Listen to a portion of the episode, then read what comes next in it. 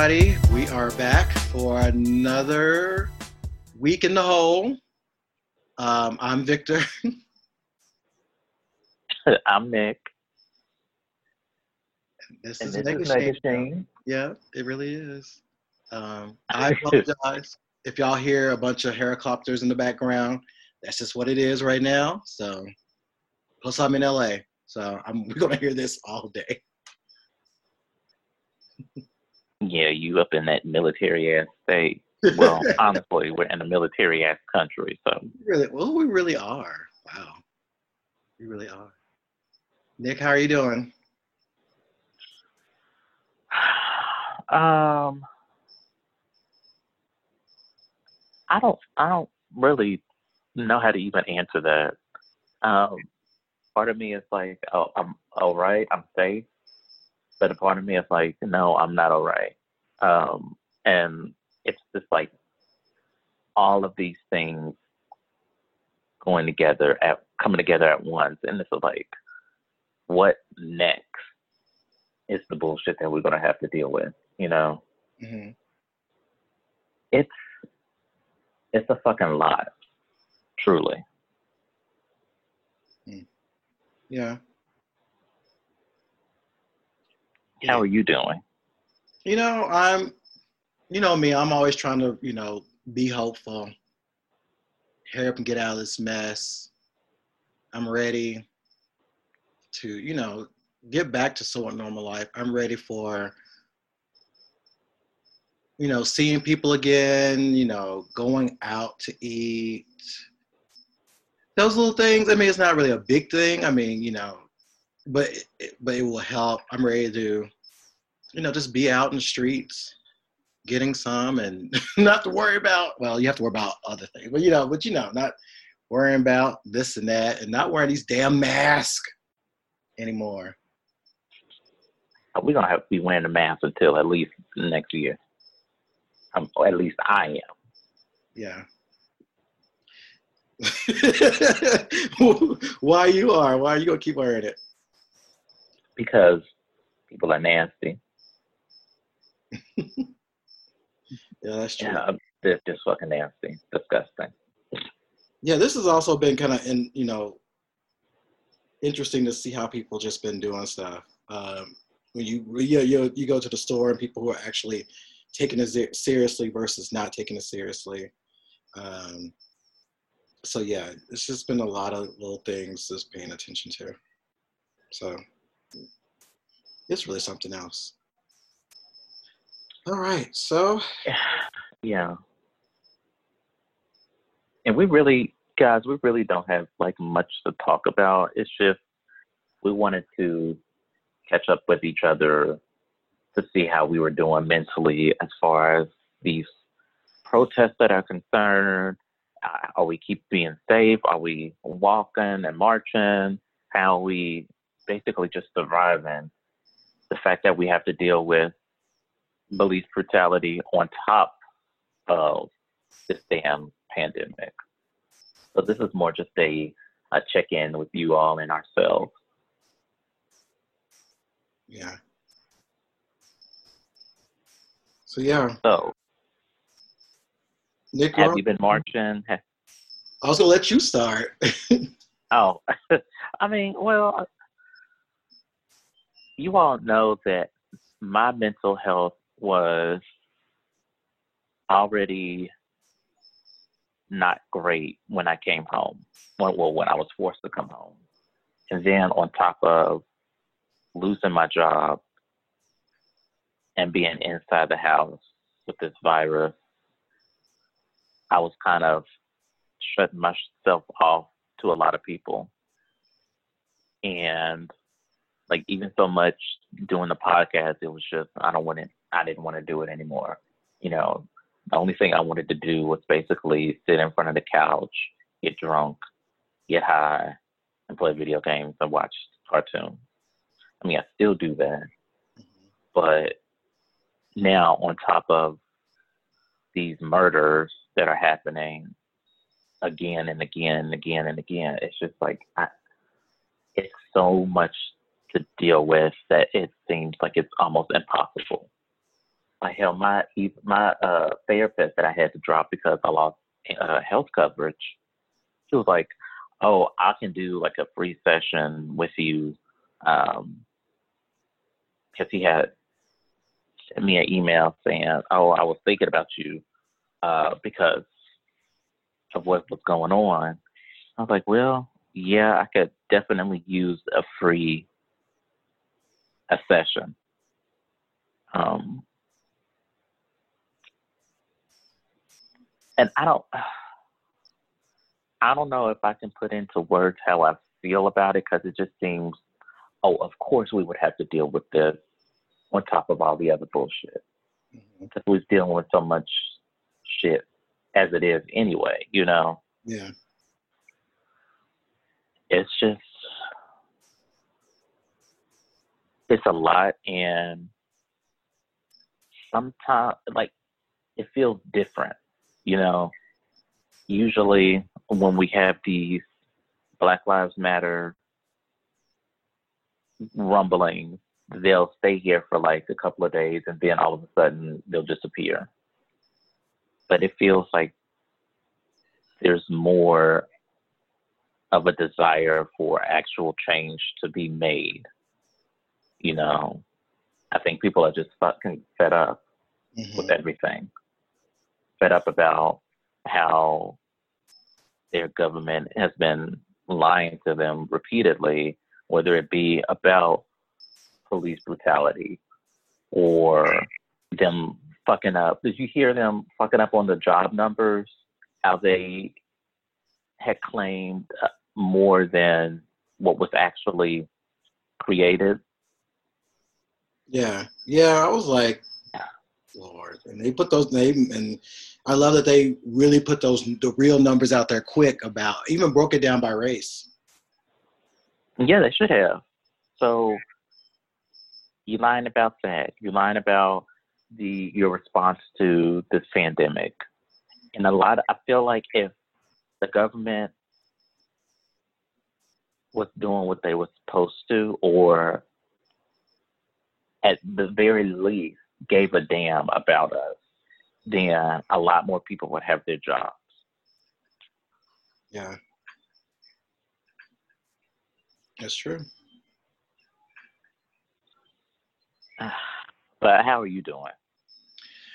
You know, again, just holding holding the fort, but also going out, you know, being a part of the protest, uh, seeing a lot of people out there. You know, it's a mix of all people. I mean, it's California, but it's a mix of all people out there.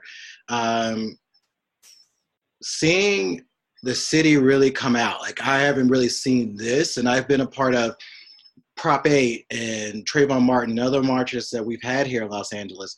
Um, even we marched for Black trans women, it has been very interesting to see how this has really got everybody out. Like there's always something happening, whether it's downtown LA, now it's happening here in North Hollywood, um, and then to even have it happen in white ass Studio City, which is the whitest, richest part of town. Um, that is it's fascinating to see people really come together um, about this. So it gives it gives me some hope, but I'm but again I'm in California, so it's not like a huge shock that people will be doing this type of stuff but at the same time you know it, it's it's a reality that we need to know um, that we need to be aware of that this is it's been happening. This is not new. Um, right. um, it, it's, it's just kind of sad that this is what we're dealing with right now and it's also really disheartening that uh, we are you know, we are nowhere near a solution. Um, and everybody is really kind of just fed up to a point it's like we don't want it we want action and mm-hmm. it's like if you can't deliver this action then what are you really doing for us you know and right and i'm just like you know of course i want change i want all these things too. But it's going to take the work, and I, I want to make sure that people are ready for that work, um, and and and understand what that work take. It it takes a lot of time and detail. So I just want people to hold on and just keep in mind of that. Um, but you know, I don't want people to lose hope at the same time. Yeah. I I know like here in Kentucky, sure the big protests have been in Lexington and Louisville, but they've had protests in Richmond, they pro- protests in Hazard and Frankfort. Um, a lot of these eastern Kentucky cities, or I would say towns, a lot of these uh, eastern Kentucky towns have had all of these Black Lives Matter protests, which is really hope it, it, it's, really hopeful, especially because if to see all of these white people march, it's like finally somebody gets it. You know, we can't say you can't say all lives matter without Black Lives Matter, and you yeah. can't say Black Lives Matter without all Black Lives Matter. Yeah, because I've seen a lot of you, a lot of you niggas have uh, are the same ones that would say Black Lives Matter, but then also say some exclusions may apply.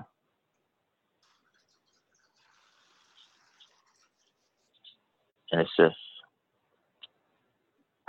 it's frustrating. Yeah. Very frustrating. It is. What's also been, you know, I've been thinking about just all the things that's been happening. When I think about like the fact it took so many days to get first when I think of George Floyd, it took all those days to get just the first person, um, and then to get all of them. But we're still not at a murder charge. We we had a second degree murder for all of them at this point, I think. But I'm like, why can't that was murder? I mean, I know they have to, you know, be careful how they do these things, but it was flat out murder. It we all saw it if you watched it. Um, mm-hmm. you know, it's like let's just keep it for what it is. But the fact that it took so long to get people to call it out is fascinating to me. Um, but also just looking at how people are responding to it and responding to uh, the you know the whole bringing back Blue Lives Matter, bringing all that other stuff. Um, we you, you probably saw when they back in Buffalo, where my mom is, uh, when they pushed that old man down. Um, mm-hmm. I know exactly where that was uh, when they pushed that man down. Fucking damn near killed him. Yeah. Uh, and so. And then one of them tried to help him. Yeah and then he got squatted off by the other ones. And then how you resign your position in favor for those two cops, but yet the video clearly states that they assaulted that man. Yeah. Like, okay, that doesn't even make sense to me. You would do that, like at all. No kind of kind of concept to me makes that make sense. Yeah. it's like, yeah, we all saw that. And then I guess what really got me was the fact that, number one, it was like 57 of these folks resigned in protest of that, of, of those men being held accountable. These guys, they were just suspended. They weren't even fired yet. Then, right when they after their their hearing or wherever they had to go through, they were up there cheering them. And I'm like, y'all, mm-hmm. this man almost died, and yet y'all doing this. But it also reminded me that again, this was a white man. The fact that that was a white man and that's the response, you already know what the response is about us. um, and I'm just like, wow, it's fascinating to me because I, you know, it's a, I know it's a fraternal order, um, and I know they take that mess to ump degrees, but it's really hard not to somebody say we should empathize with them. I said, I really can't because all we've been seeing so far is how they react to this. They're not trying to be better about it, they're becoming worse about it. where they, you know, people can be Mhm. can be peacefully protesting, and they're gonna drive right up and spray all that pepper spray at them, or they're gonna push somebody to provoke folks, which we've seen a lot of videos of them provoking folks. Um, so how am I? And you know, yeah, they stressed out. I'm like, I'm stressed out, but that doesn't. I don't go up into the damn store and start fighting white folks at the grocery store because I'm fed up. No, you know what I'm saying? Like, this is a job they took. This is the choice that they made. If they could not handle none of that mess, they should not took that job. I understand some people take it because it's great benefits and everything else, and they probably didn't go to school. They need something to, you know, stay, you know, stay in the game. But that's just because you stressed out does not give you the right to harass, fight, or even kill us. That's not an excuse. If you're stressed out, bitch, you need to take a vacation day, or you need to like find a new job, or you need to go on down and work at Five Guys or something where all you got to do is flip a burger. But you don't need to be out Mhm. here if you can't handle that stress. Some people can handle it, and they've been doing it for 20 something years without any incidents.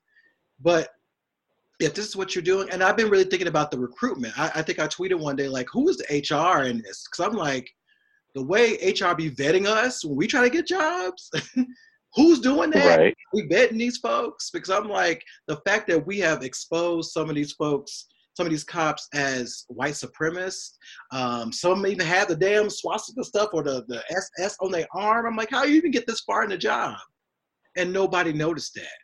It's on your arm.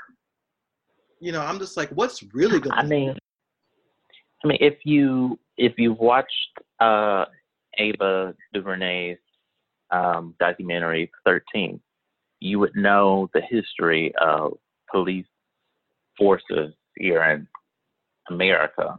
Like originally, they were set to control and keep in line the black people back in the day. So for them to that at their core they're doing what they're supposed to be doing. Yeah. You know, they just mutated to something that I mean, even still legal today. yeah, So it's and it's like it's everywhere. Racism is everywhere in this country. It's in video games, it's in comics, it's in how we apply for loans at banks, it's how we apply for credit cards, it's in Broadway, it's in ballet, it's in it's every fucking way. It's like I, I said online, it's like the phalanx from X Men. It's everywhere. yeah. It is. It's been. It is. It's so embedded in this country from the gate, and Mhm. it's so. Of course, I mean, you see it. You see it in ways that you wouldn't even imagine. Like you think about when the white folks are out there protesting to get their hair done or to, for stuff to open back up. To me, that was racism because it was like you're basically begging for kind of the more servant industry to open back up to serve you because that's white supremacy. You have been pushed in this world where you're used to being taken care of. You used to you're used to being served to a point that you're out here protesting for them to put their lives back in danger so you can get your hair colored, so you can get you know, you can get fed at the damn Ruby Tuesdays. Like you're doing all of that, not thinking of what these people are putting their lives back into. But because of white supremacy, because you're so used to having people serve you in some form or fashion, mm. Hmm that's what you protest about. You don't protest about any in, injustice, but you're out here protesting in Huntington Beach and, Ar- and, and Arizona and, and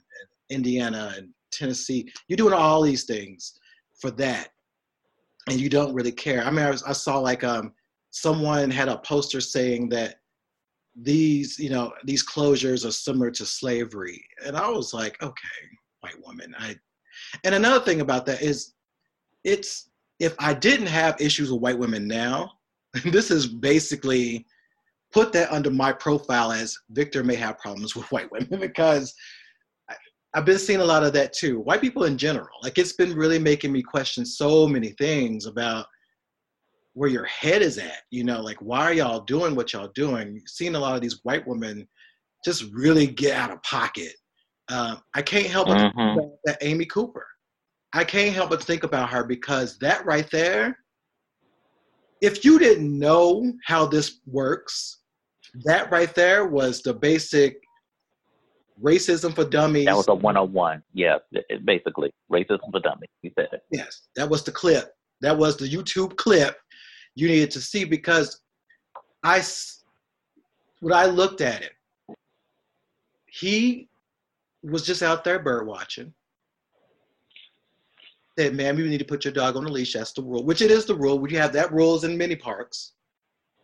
Um, she goes off the deep end, but it was just the fact of listening to her saying, "You know what I'm going to do? I am going to call the cops on you. I am going to do that right now. Told him exactly what she's going to do and say this is a big black man harassing me. The fact that she knew that she can turn to that that that um, narrative and knew the power of that and decided to do it anyway and then had the audacity to get her best Susan Lucci um, skills together to act like she was being threatened right then and there like Jason was after her. hmm And but we noticed that they they did that same scene and Get Out. Yeah, So it's like life is imitating art at this time, at this point. And you know, it's I've always had issues with white women. Even though I I can finesse my way with white women, I would rather not do it because it takes so much out of me. Um, but that whole, oh, I'm going to elevate my voice to uh, to portray that I'm in danger for the cops to get here, and God knows what they was going to do with that black man if they if he wasn't recording. You know, yeah, thank God the biggest, the most useful invention in this fight against racism are our phones because now our phones can record. Now our phones can go live automatically on social media to a whole group of audience. So I say y'all keep recording and don't don't worry about how weird it feels. Record, record, record, and get these motherfuckers up out of here. yeah. And I mean, you know, Chris Cooper or, Christian Cooper, he's the man who was, you know, the bird watcher. He's also gay, and um, he's worked for Marvel. He's done a lot of geeky stuff that we are we love. The fact that again, she did that. She did that knowing that, that could have cost his life. And that to me, I feel like no, Amy needs to. I feel like she needed to go to court because she was almost. I came. What's the term? Accomplice to murder. I don't know what the thing is, but I'm like, it, it, Yeah, it wasn't a murder. It could have been. It could have been a situation where he could have been detained. He could have been handcuffed, and he could have been shot because of her whiteness. That woman deserved to Yeah, lose everything. because of her negligence. Yeah. She deserved to lose everything she had because she basically decided to put his life in danger. And I want to say that to any of our white listeners, anybody, that the moment you decide to do something like that, you are deciding on that person's life. Not that they get to go into the, you know, go into jail for an hour. You are putting their lives in danger. You should know at this point that your distress call or whatever you want to call it is putting our lives in danger because you were questioned. You were asked to do something you were supposed to do. You was held accountable. So that means that because you were held accountable, that that means that cost my life. And that is a hard thing to deal with because you know so we've we've worked in customer service. We've dealt with people who were quick to try to tell your supervisor on you because you couldn't give them exactly what they wanted. That hmm transfers over to our lives. This is why I always feel like that we should be paid extra for doing customer service because that because we are we are put right there front line in so many uh, racist situations at times. And I just really find myself just that story alone really bothers me. I mean, all the stories bother me, but that one right there, because I saw it, because you saw it go down, as if you saw it from step one to step mm-hmm. to step 100, how she was basically doing that, and the comfort she had to do that, that feeling, that uh, that that that weird non self awareness, uh, the lack of self awareness, all that stuff that, that she felt that is my go-to. At the end of the day, I can always go to that. As a white woman, I can go to saying that this what this black man and brown men don't don't take y'all out yourselves out of it too, because there's been some issues with Latinx folks thinking they are exempt, because you're not. They either try to get you out of this country. Yeah, they will. They've been trying to get you out of the country for a minute. They'll get you out alive, dead or alive. So Latinx people, y'all need to also be in in mind that this ain't just about us. They got rid of Native Americans from the past. They've been trying to get y'all out of this country. What do you think they're gonna do at this point if they are feeling empowered and emboldened to do so? So don't want that to forget. And I bring that up because I don't know if you saw that video of that Latinx man in Texas with a chainsaw. Did you see that? I saw. I, I read the caption of it, and then I'm like, I was like, okay, I'm not going to watch this because I know a lot of, I know of a lot of Hispanic people that think that, oh, just because I'm a little lighter on the side, then I can pass as white, or you know, that sort of my closeness to whiteness makes me absolved or protects me and shields me, shields my skin color. You know, I I didn't watch it because mm-hmm. I know it's gonna be some bullshit. Yeah, I watched it, um, and I like it was like, sir, sir. I was like, a chainsaw, sir, in public like that, and to he was up there, you know, calling us niggers and everything. I'm like, sir, let let the record show that it wants if it after us, it's you.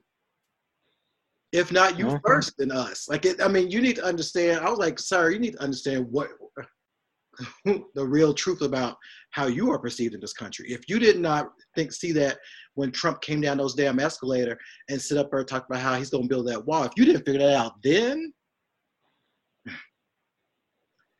it's it's I, I just don't I don't understand. I, I don't either. I don't the to be close to whiteness is a powerful drug. we all know that. Um, to uh-huh. you can you can get along, and I'm like, no, because it's like you think you might get in the car with them, but they're putting you in the trunk. They're not putting you anywhere near them. So it's really fascinating to kind of see how these folks to react, but also just, oh man, uh, and then to see this administration, to see this administration basically, I mean, if they they've always shown us who they really are, but the fact that that's where they are, the fact that this this man is up here talking about how George Floyd would smile if he saw the job report, which I'm like, if I was the family, I would. Why the fuck did he have to do anything with the fucking job report? Yeah. Number one. And that's a lie. Number two. right. Like a fucking idiot. Yeah. I, I just, you know, it is so it is good that black people just want justice, just want to be treated equally and not revenge. Because if it was revenge, it would take a whole new turn and it would be ugly, even uglier out there. Yeah. It's, oh, Lord, it, it's really fascinating. And then the fact that we have these um, unidentified police officers out there. Um, some have been identified already as you know people who were in these militias and all that stuff too. That right there is going to be historic in the way of like how he had these folks out here in D.C. We don't know if they're a part of any fraternal police or anything. We, they, we don't know because there's no names to it. The fact he had uh-huh. all of that stuff out there, the fact that he even had that part of the you know the, the protesters removed so he can do that silly video silly ass video of him trying to be I don't know what he's trying to be like he's trying to be Arnold Schwarzenegger. But no one bought that. That's what I'm saying. It was it, it was so weird. Like you put that out there only for that to be a joke. It is looked at as a joke. Because you're not looked at as a respectable leader. Uh, other countries are laughing at us. I'm like saying how do we how how do we get here within five years? Five years where we were at the pinnacle of what we could be. We're, you know, I'll, I'll take that down a little bit. Not the pinnacle, but we were getting to a very good place. And then this. this. I, you know, it's people like to say, oh, Trump is the reason why all this is going on, you know, yada, yada, yada. I mean, Trump and his shenanigans are like the apex of what happens when the, a country hasn't dealt with its race relations in its history of violent racial acts against multiple people you know, we've said it, and it's written in history. Like even when this country was founded, it was founded on the blood of the Native Americans, mm-hmm. the indigenous people, and then built up by the kidnapping of African people. So, like this country has never dealt with its history with race. And even more recently, you know, when Obama got elected back in 08, you saw that swing to, oh, this Tea Party movement, oh, and we got to get back to smaller government. And, you know, there's always this big issue with big government and yada, yada, yada. That was one of the main reasons you saw this this surge of white nationalism and Trump getting in office is just the fruits of that. Yeah. Yeah. And that's sad when you think about it because white people felt so threatened by a black president they put this buffoon in office. And that tells you a lot about certain white people too, because they are willing, they cannot, they cannot help themselves. They cannot help themselves. They cannot say they, they give us their best because they didn't. They gave us mm-hmm. and that speaks a lot for them. It speaks a lot for these 53% white women who felt, which I will never get over that. The fact that white, they had the most powerful white woman on earth was right there. And these women could not put her in office.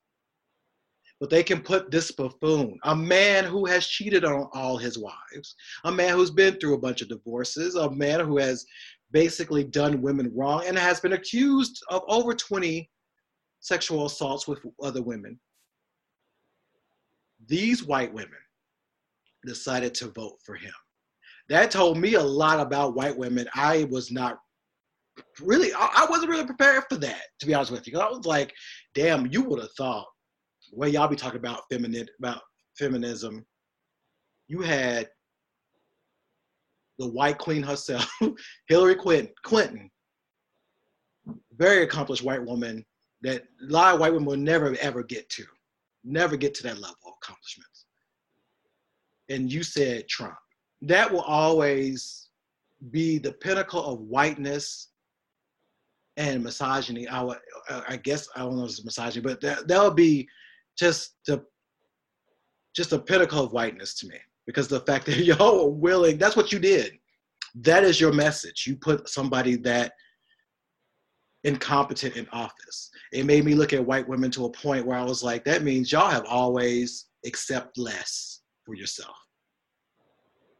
And maybe because I grew up with black, strong black women in my life, you know, the type of women who will go mm-hmm. who will attack my childhood doctor for not giving me the the proper bandages you know the type you know grand the grandmothers we had the grand the you know the, the families we had would not stand for certain things. But i see now from these white women that y'all will accept less not just for yourselves but for your families. That that just took me it just takes me out. It takes me out yeah i i know how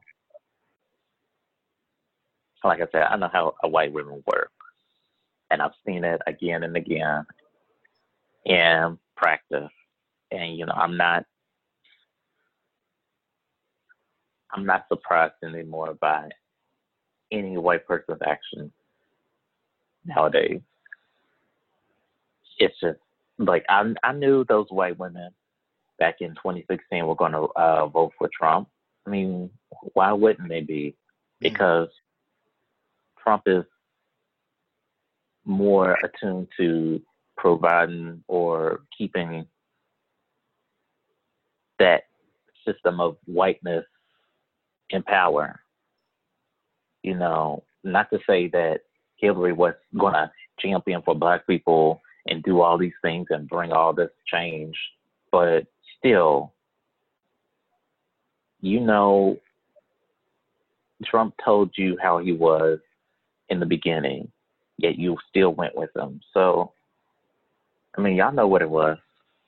Yeah. Yeah. And that's going to always just be just, oh, it's, it's just going to be just a horrible reminder of we're going to have to literally burn this country down to start over.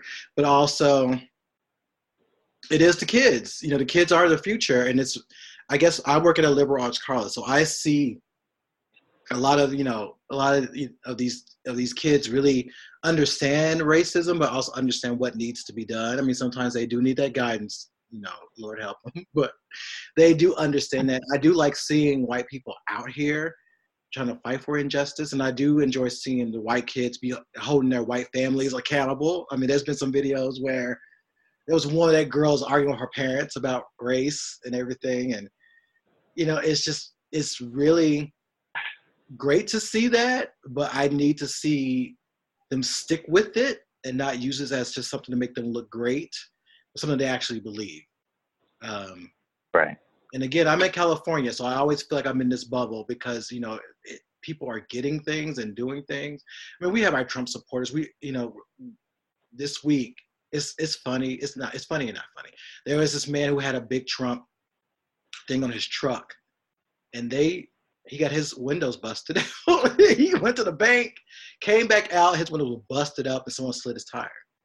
And I was like, well, I don't mean no harm, sir, but you're in the arts district of North Hollywood. Yes. They're gonna get you. Do you know who live in this neighborhood? A bunch of hippies and and all that old hippies and what do you expect? You know, so it's it's interesting to see there was an argument. A woman slapped this man at uh, uh, in Trader Joe's because he had on a Trump hat. Mm-hmm. She slapped him, and you know what happened to her? She was an old white woman. Well, and I and I, I, wish I was there, but the, they was like, yeah, it happened because I just got there, and they was like, oh, this just happened. I was like, oh, okay, well, is she all right? And they said, yeah. the cops just told her to go home. but uh, you know, it's just really, it's it's just sad that it takes all it always takes our deaths you know like you think about like it takes in, in the films you see that we have to die in order for something good to happen you know or um I don't know why I'm using this. Uh, this is the recent movie I just saw, but you know, if you ever saw Annabelle, that damn movie about that doll, and Alfre Woodard had, oh, to, no. die, had to had to die for just so they could save their family. I'm like, why does she have to die? You know, like she wasn't even part of the story really. But we always have to die for something to for a message to be told. Because we already know the hell in Sandy Hook they killed those poor white kids and we still couldn't get gun control under wraps. It it That take- was supposed to be the the, the change. Yeah Sandy Hook was supposed to be the change. I was like, oh, y'all really don't give a shit about this motherfucking country if these little white kids can get shot up. yes, and white kids get shot up because you want to keep your little raggedy guns, which I I I still don't get that. I don't I I grew up with guns and I don't understand the need for it. I'm like I don't I've lived this long. I've never had a, a need for a gun. My mama has a pistol. I can't understand uh, like the need for a gun, like one, you know, like a nine millimeter in the house, something like a small gun. Yeah. I don't need to be seeing like these fucking AR-15s or these AK-47s all up and through your house, and you're just an accountant down at Charles Schwab. And like then yeah, That, that that's silly. Like the only people who should have those kind of guns is honestly the military, and even that's a stretch. Or a whole ass old gun museum should Mhm. have those guns. yeah. Why does why does Billy Bob has the, why does he have this, these guns? What, what what is the point? What is he Mhm. needing these guns for? You don't need it to shoot a damn deer. They got guns. Right? You gonna get the shot shot up the deer. Because uh, it's just like hunt, yeah, the point of you hunting deer is to eat it. So I'm like, you ain't gonna rid it up with bullets. I mean, I, I, I oh, Lord, it's just. I, I've asked somebody like, why do you have these guns? I, it was somebody in college had some guns like that. And I was like, why? Why do you have these guns? What are you preparing for? And are do you think that's going that's gonna, all it's to take? You know what I mean? Like that's to take you having this big ass gun is to save you? Because if these are skilled killers, they'll take you out before you even put your hands on the gun. You know, if you want to, yeah. So, and where are you practicing at? You know, I'm always like, Lord, it's it's just so much with this country. I it's so interesting how whiteness has ruined everything. Whiteness have ruined, well, basically. yeah. Um, It really has. I mean, you see it. Like I said, you see it everywhere. Mhm. Um, but I'm glad that it's, it's I hope it's try, trying to change because if not, yeah, I don't know what. Yeah. It's true.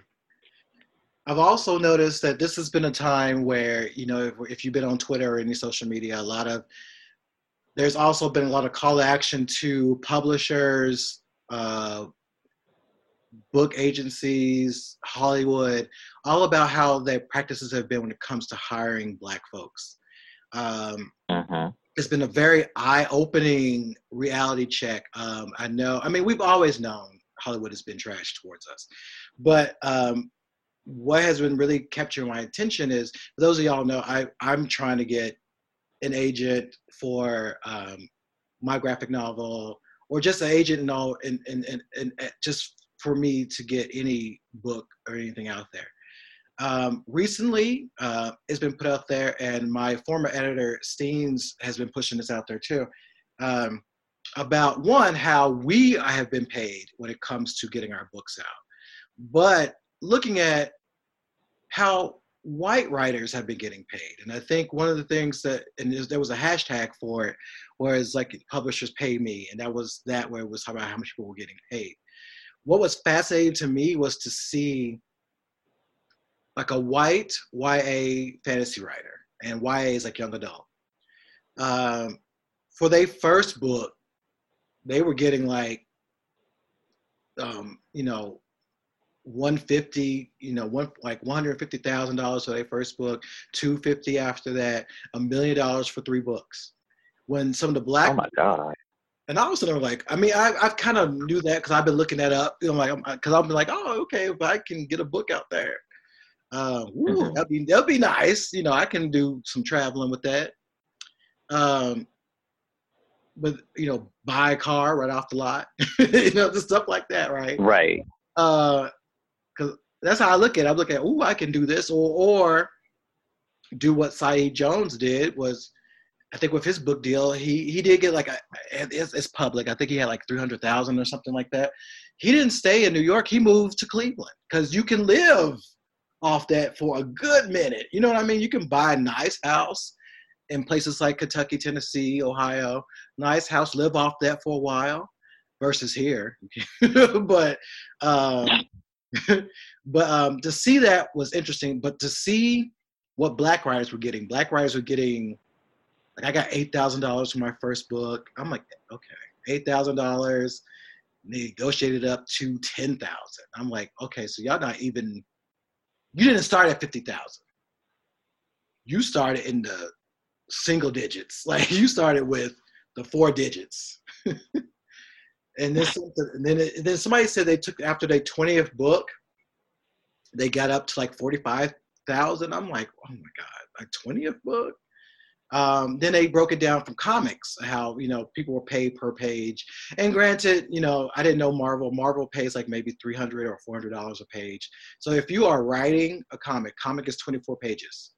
Um, you get paid 250 300 a page. That's you know that's pretty good money for each comic that you're writing right so if you are writing like 50 comics you're getting a lot of money so these folks are getting paid but that's if you're at that level now some places you, you may get like 190 a page but still if you are like writing a series like if i sold a series of just six of like a, of, of six books six to eight books that I wrote. So I, I will get a decent amount of money for that and the graphic novel. The artist will get uh, maybe they get paid like a 190 or something like that too. But they looked at again how many of you know artists were black, how many artists were white, how many of the writers are white, how many artists are black. What was also eye-opening is how many of the agents, so the, the literary agents, how many of them are of color.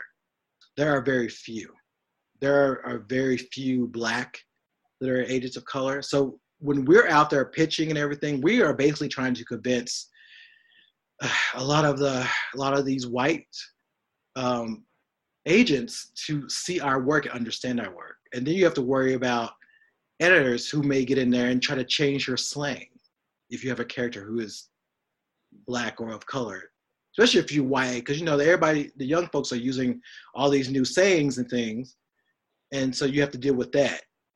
Um, and that was also disheartening to see that as well. But to see that you know our struggles are, as you would say, it's everywhere. These struggles are in everything we're trying to do, trying to get you know to be successful. And everybody knows that black stuff is successful. Everybody knows that if you give us a good black story about horror, or witchcraft, or superheroes, it is going to do well Right. It's going to do well. So you would think that these folks would be like, bitch, I'm trying to build up my repertoire having the best of the black writers and creators on my list, you know.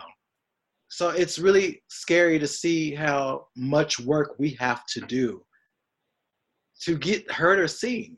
But at the same time, it's also it's also encouraging right now because it's like, well, damn, they they trying to fill up their their um, rolodexes. Let's take advantage of this to the full amount. Let's do what we got to uh-huh. do. This is the time now for us to pitch because they feel like, well, damn, we got to make sure we get this together. Ride this out. But I will say to y'all, if you're going to do that, make sure that you can deliver too. They're not going to just open the door completely for us. So make sure y'all deliver. It's been nice to look at a lot of different people who got books coming out, or their concepts, or their scripts. All those. It's been great to see that. I'm glad that we now have a a, a, great list of uh, basically from the drawing While black um, um, hashtag there is a great uh, doc of all of these people that hell if you ever want to just get them just to do a logo for Megashine or whatever we want to do we have a list to pull from. And we have yep. well there's no more excuses. We have that list. Um, and this is a time for us to really utilize that to the best of our abilities you know so i am i'm excited for all this i'm very happy that we're seeing it but it's just still so much work we got to do and it's sad again y'all take a look at that hashtag. Look at the writer. I mean, the publishers pay me, or just look at that. Look at that, and look at what many black authors have to deal with. And these are the ones who are not adjacent to whiteness. Because if you look closely at the ones who are getting paid a lot, some of them are very have a very good, you know, relationships with white folks. Um, no shade, but a lot of them do, and that's how they've been able to get that.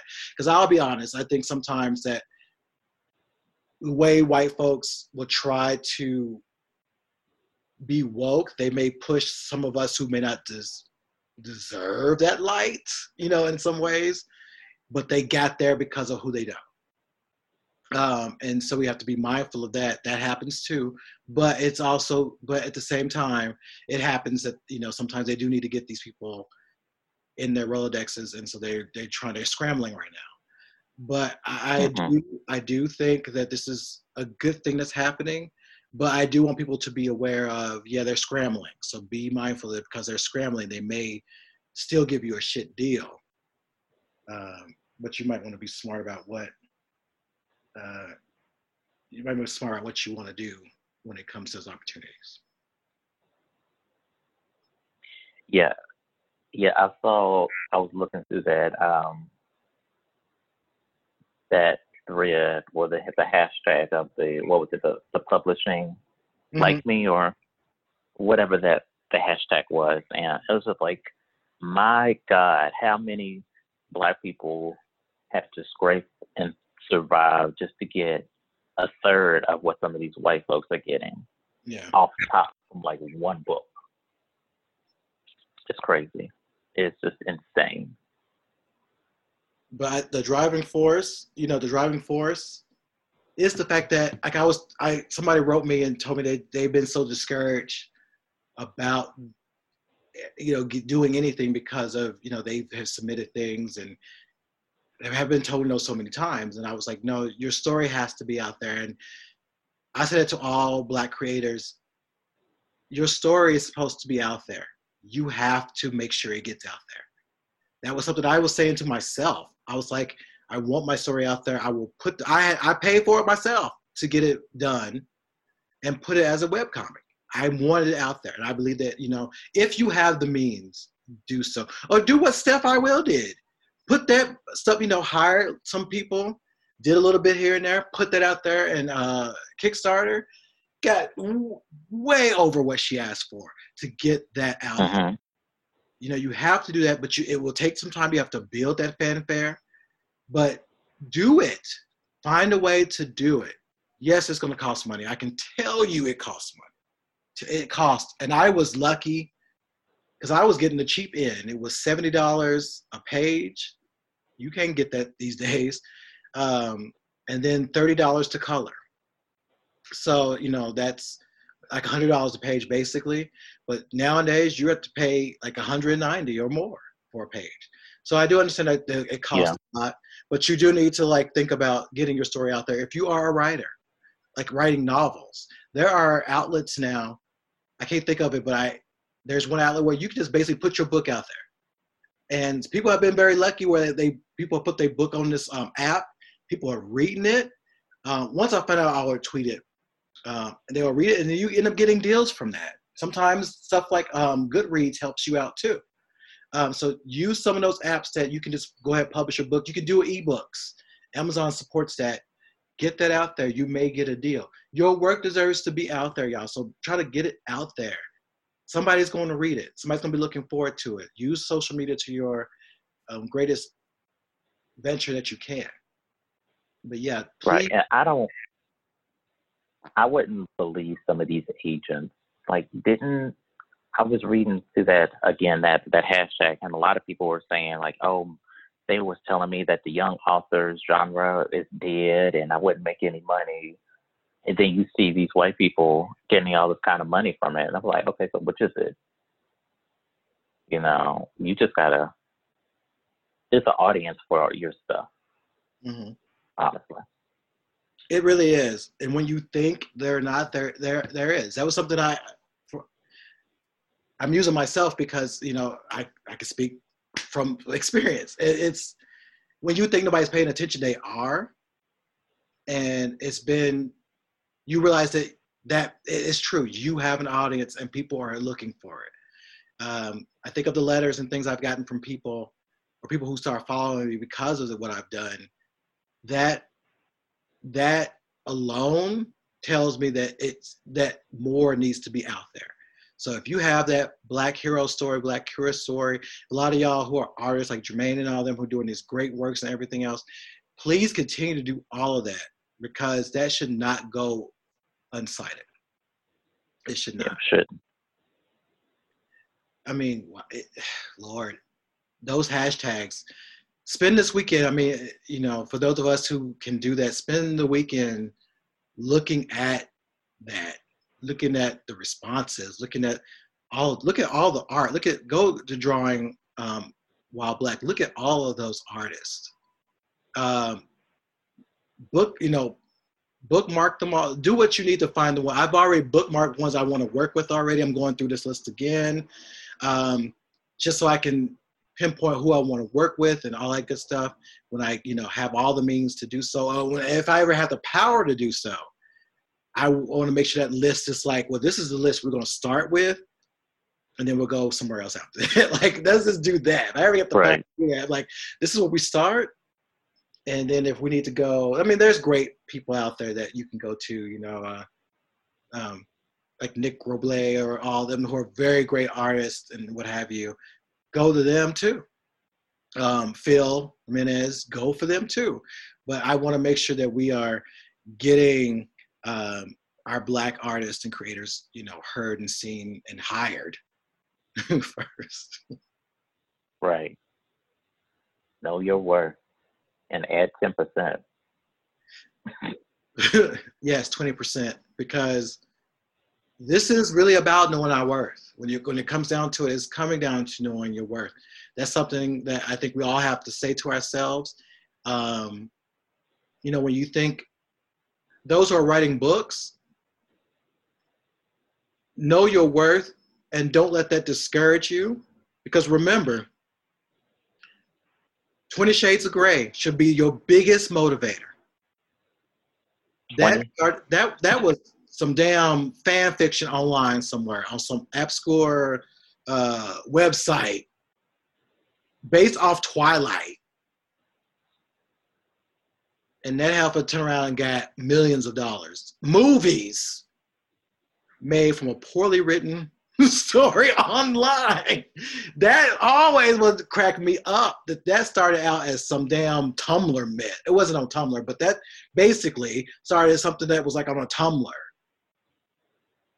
It had three ass movies, bestseller. It's a horrible book, y'all. I'm not gonna lie, but it um, it is because I read it. I, I I'm gonna confess. I read it because I was like, I want to see I want to see. And I was like, y'all, okay, this is a Harlequin novel that in the first draft. But it, that right there should be some motivators. Like this, I forgot her name, but that woman is rich because of stuff like that. J.K. Rowling, who mm-hmm. is ruining her damn name for being a TERF.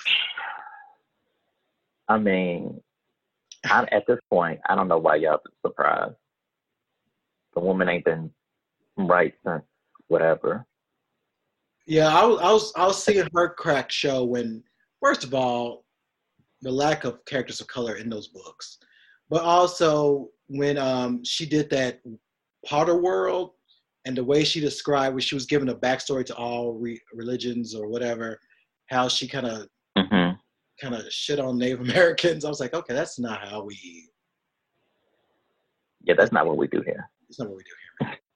that's not how we do it. And so, you know, it's it's fascinating. But all, you know, I, I still, again, y'all, just keep at it because it's going to be seen. It's going to be noted. Um, and I, I can't stress enough that people are hungry for it again, look how Us did. Look how Get Out did.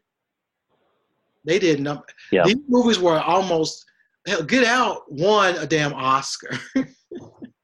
when the last time a horror movie did anything like that close was, and it wasn't even a horror movie, it was a thriller. It was uh, Silence of the Lambs. Uh, the Mhm. Exorcist got noted for stuff. Carrie, um, I think uh, Sissy Spacek was nominated for a damn Oscar. So that's the last time that you know horror and scary stuff was really like noted. And and recently, it's because of a black man. Is the reason why that happened. The script, the script. Um, but I think that's the same year that um, the Green Book was. Was it the same year? Oh, girl. but I, I'm just saying again, y'all, we have so much power and we have a lot that we really need to just get at. So please just keep it up. Yeah. Just be, be safe. Be safe. Please be safe. Yeah. Like these officers, no matter where you are, they really do not give a fuck about you. Yeah. And I don't want to hear, oh, well, it's just a bit of bad apples. That video from Buffalo is all you need to see. True. That it's not just bad apples. It really ain't. It really ain't. Um, so, wow, I feel like we kind of hit on everything today. hmm That's good. That's good because I think we just need to just talk all that stuff out sometimes, and you know, make sure everybody remembers that you are worth everything you deserve to be, and you should make sure that everybody else knows that, and you should be arrogant about it too. You should be, because the white ones don't have no problem telling y'all that they the best. We should be able to do it too. hmm All right. Well, I guess Well, that's it today. Uh, yeah. Like always, you can like, rate, subscribe to the podcast on SoundCloud, iTunes, Google Play, Stitcher, Spotify. We do have a new uh, Twitter handle for the podcast. It's Megashine1. You can like us at Megashine Pod at Facebook and Instagram. Um, we do have our new website up and running. It is the um, website is called podofthesheen.com. You can listen to episodes over there. Uh, soon we'll have some articles written that you can read and whatnot. Uh, so finally, we got a new website after after months and months. Yeah. Um, anything else before we get up at get up out of here? No, y'all just keep keep hope alive. Register to vote, um, because we got to get. Even though Biden may not be your person, I'd rather have him than what we got right now. So, do that. Drink water. You know, get your edibles together. Oh my god. Y'all know how I feel about an edible. I love them. That's the personally. I mean, it's funny because in my complex, there's somebody who's always smoking weed, and it's funny now because it's like you could tell they're old because it was like nobody smokes weed anymore. Everybody's doing edibles. Maybe in California, everybody's doing edibles because you don't have to smell it on anybody anymore and whatever. But it seems like everybody's going the edible route. so, uh, yeah, get your edibles together. Hmm And on that note, we'll see you on next time. All right.